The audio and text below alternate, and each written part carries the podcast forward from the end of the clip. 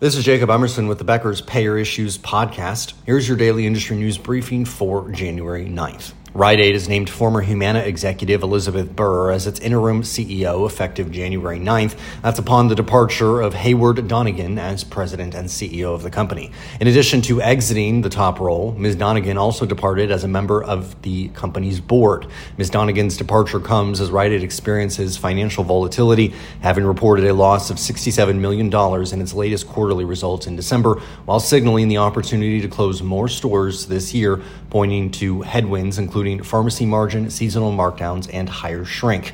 Replacing Ms. Donigan is in an interim capacity is Elizabeth Burr, a member of Rite Aid's board. Ms. Burr most recently served as vice president, head of health ventures, and chief innovation officer at Humana. Rite Aid has initiated a search to identify a permanent CEO.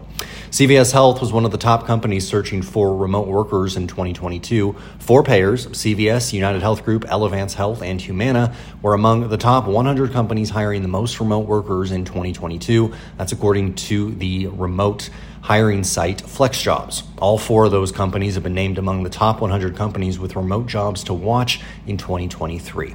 Humana is projecting to add 125,000 more Medicare Advantage members in 2023 than it previously predicted.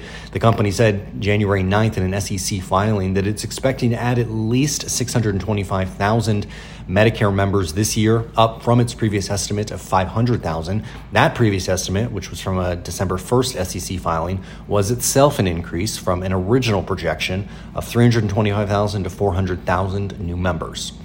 Well, cost savings and more price transparency were cited as reasons why North Carolina ended a 40 year relationship with BCBS and chose Aetna to administer employee health benefits. Starting in 2025, Aetna will take over a three year initial contract for more than 740,000 North Carolina state employees, retirees, and their dependents. The contract can be extended up to five years in total and includes healthcare spending of more than $17.5 billion over five years.